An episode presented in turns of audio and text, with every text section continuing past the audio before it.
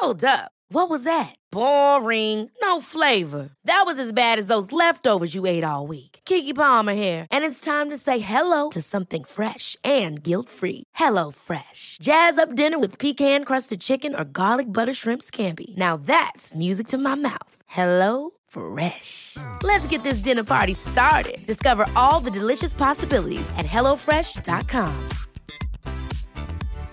One size fits all seems like a good idea for clothes until you try them on. Same goes for healthcare. That's why United Healthcare offers flexible, budget friendly coverage for medical, vision, dental, and more. Learn more at uh1.com.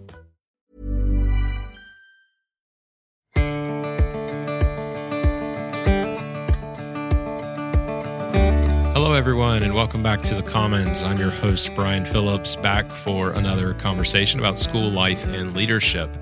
I'm returning today to one of my favorite books uh, that I return to. Well, I, I read it uh, at least once a year and have for goodness, probably the last 10 years. Um, I have mentioned it before on this podcast, and I'm mentioning it again today, and it won't be the last time. That is The Rule of St. Benedict there are a few books that I cycle back through. I don't do that with a lot of books, but a few that I cycle back through quite frequently, and this is one of them. I really recommend it for any of you who are part of a school community, particularly in a leadership position. One chapter, uh, this is chapter 41, is entitled The Times for the Brothers' Meals. Now, this does not seem like it would be a very exciting chapter, does it? But let me read just a portion from this chapter. Here, Benedict says, Indeed, the abbot may decide that they should continue to eat dinner at noon every day if they have work in the fields, or if the summer heat remains extreme. Similarly, he should so regulate and arrange all matters that souls may be saved and the brothers may go about their activities without justifiable grumbling. Now, the, the chapter begins by talking about the different um, seasons on the church calendar. And he says, from Holy Easter to Pentecost, the brothers eat at noon and take supper in the evening. And then it changes beginning at Pentecost. And he says, beginning with Pentecost and continuing throughout the summer, the monks fast until mid afternoon on Wednesday and Friday, unless they're working in the fields or the summer heat is oppressive. Um, so he's laying out very practical guidelines for the abbot in Benedictine monasteries to know how to plan the meals for the monks. Um, and this is an important administrative administrative duty because, of course, you had those who were involved in kitchen duty and cooking and serving uh, and and cleaning, and then you had those who were working out in the fields and who were dependent upon those meals, of course. But I want to uh, I want to draw attention to a, a bigger principle involved in this. Um, obviously, one principle right off the bat is that Benedict is telling us we should be concerned with the administrative details, the day in, day out work that God gives to us, right? Whatever that work is. But here, I, I want you to note that Benedict is telling the abbot to schedule these meals not just according to a pre planned calendar. But he says the abbot may decide that they should continue to eat dinner at noon every day if they have work in the fields or the summer heat remains extreme. So note that that the abbot is supposed to regulate and administrate at times dependent not on the calendar or what the rule would normally dictate but on the condition and needs of the monks that serve under him. He says, similarly, he should so regulate and arrange all matters that souls may be saved and the brothers may go about their act- activities without justifiable grumbling. So here, Benedict says, just as you may need to reorganize the meals because the heat and the the labor in the fields might be intense enough to where they they need to eat more frequently. They need to eat earlier. They need a break from the heat. They need a break from the work. He says the abbot really ought to arrange all matters that way.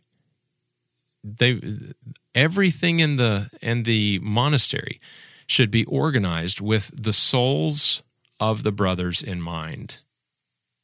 And notice that he also says that the brothers may go about their activities without justifiable grumbling. Now, I don't know if Benedict would have gone to individual monks and said, Yes, your grumbling is justified. But he is acknowledging here that you can run a community in a way that can lead to justifiable grumbling, understandable um, concern, understandable complaint. That's a fascinating idea. And I think it's an important idea. So, for you headmasters, uh, co op leaders, academic deans, homeschooling parents, keep this in mind. There's a couple of things that we need to really take with us as, as leaders from this. Again, I say this a lot, regardless of context, the principles remain the same, right? Number one, humanize your system. Okay. Whatever the system is, whatever we're talking about, whether, yeah, it could be meal times, it could be bedtimes, it could be reading loads, it could be homework amounts, it could be lesson plans, your expectations for what you can get through in that day. Um, could be just overall workload. Um, humanize the system. Pay attention to the spirit and the mood and the energy of the people that you're leading. If you ever reach a point to where you feel like you're not so much leading, but dragging or pulling people along, you may not be leading anymore. And it might mean that you need to back up and ask yourself, am I expecting too much? Am I doing too much? Have I allowed my plans and my system to dictate without regard for how it's affecting those under me. And second, keep in mind that the way you lead, if you lead too harshly, if you don't humanize your approach to leadership uh, and keep people and their souls in mind, it can lead to justifiable grumbling. Um, some leaders, I think, have the tendency to respond to any grumbling, any complaint, any questioning by simply telling people that they shouldn't complain and they shouldn't grumble. But Benedict here is acknowledging that sometimes the attitudes of people we lead are a very good indication of the job we're doing. So pay attention. Um, how are my students reacting right now? Why is that? Do they seem exhausted? Um, do they seem tired? Is everything a drag for them? Is everything a battle? Is everything a fight? Sure, it's possible that it could be issues with them, but that's our excuse a lot of times. And what Benedict is trying to get the abbots to see is that you ought to use those occasions and those observances as an opportunity to examine how you're doing as a leader so keep these things in mind, and particularly this time of year as the school years are starting to wind down. Um, if you take the the conventional summer breaks and so on, you're starting to wind down. People are getting spring fever. Their their hearts and minds are elsewhere. Some of that's normal, but some of it could simply be an opportunity, an, an indication of how we're doing. So pay attention to these things. Humanize your system and pay attention to the moods and the energy of the people that you're leading. Thanks so much for tuning in. Hope it's been helpful. In the meantime, keep it up, and I'll talk to you again soon. I'm your host, Brian Phillips, saying goodbye.